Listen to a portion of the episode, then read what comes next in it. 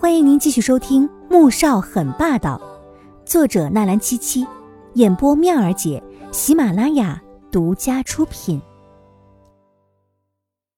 第78集。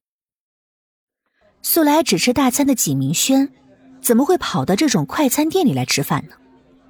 依着他的性子，该不会是又想使什么坏吧？他立刻警觉起来，小心地走到餐桌前，又小心地将盖浇饭放在了桌子上。姐，你怎么来了？这才强颜欢笑地问了一声。纪明轩自然是不想来这种鬼地方的，走进这里他就觉得浑身不舒服。可是听说纪如锦前几天当上了左印的演讲助理，他就气得快要抓狂了。为什么总有这种好事情落到纪如锦这个贱人的身上，而他却要被千夫所指吗？这么久不见你回家，还以为你在穆家过得太滋润了，把娘家都给忘了。结果听说你在这种地方兼职呢，我就好心的过来看看你。怎么？穆家很缺你的钱吗？竟然让你在这种地方上班，不怕丢他们家的脸吗？纪明轩的声音很大，充满了不屑和嘲讽，顿时吸引整个餐厅所有人用餐的目光。纪如锦脸色尴尬又难堪，他连忙摆手：大姐，你先用餐吧，我还有事情要做，先不跟你说了。说着转身就要走，可是纪明轩却一把抓住了他。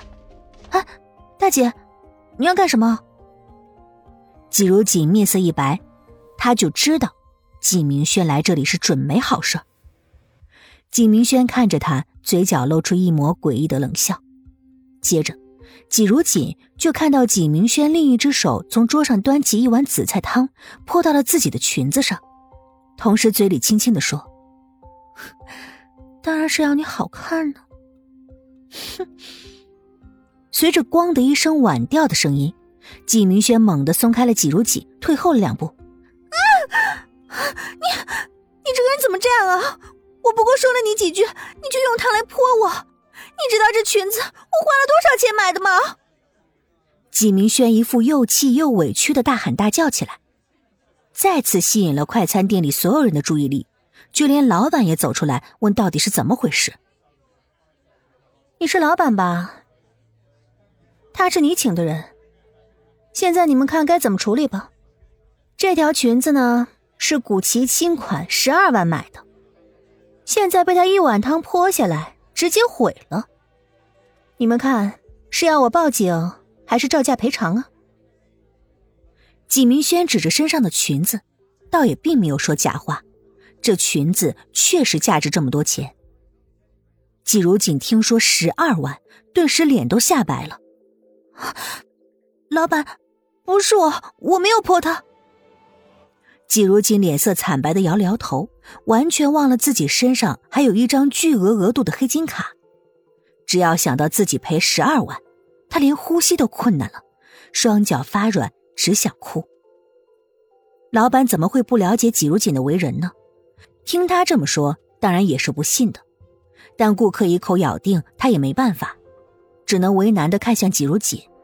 小姐呢，这件事儿我这店里1年也赚不了这么多钱呢，看来还是得你自己处理了。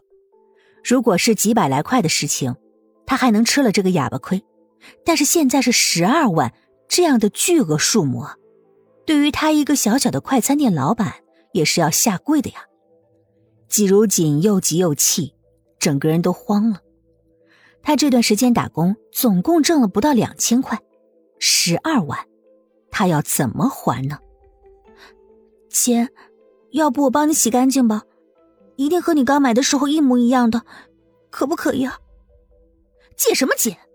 我可没有你这种穷酸妹妹，别在这儿跟我扯些没用的，赔钱，不然我就报警。纪明轩这个时候当然是不会当着这么多人的面承认自己和纪如锦的关系的，否则就该换作是他被人指着鼻子骂了。但是他并没有在意到自己的嚣张态度已经让人十分的反感。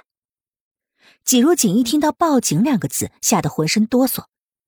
那个地方他听了就充满了恐惧，而以纪明轩的手段说不定就会像上次那样，让他在里面关上一段时间。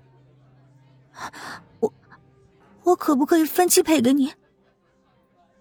旁边的人见他被欺负成这个样子了，也纷纷的出声帮腔。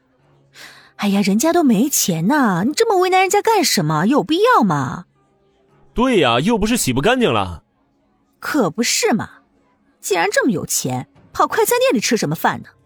说不定啊，就是专门来找茬的。不得不说，这位顾客真像了。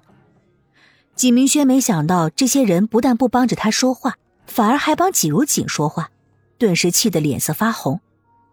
分期？哼，想都别想，要么立马赔钱，要么马上跟我去警察署。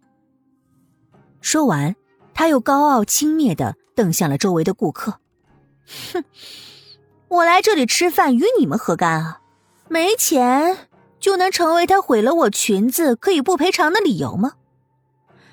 要是现在有人把你们的东西给弄坏了，结果说一声我没钱，卖一下惨，你们会就这么算了吗？别自己做不到，还要求别人当圣母。他这话一说出来，顿时让所有人都闭上了嘴巴。本集播讲完毕，更多精彩内容，喜马拉雅搜索“妙儿姐”，等你哟。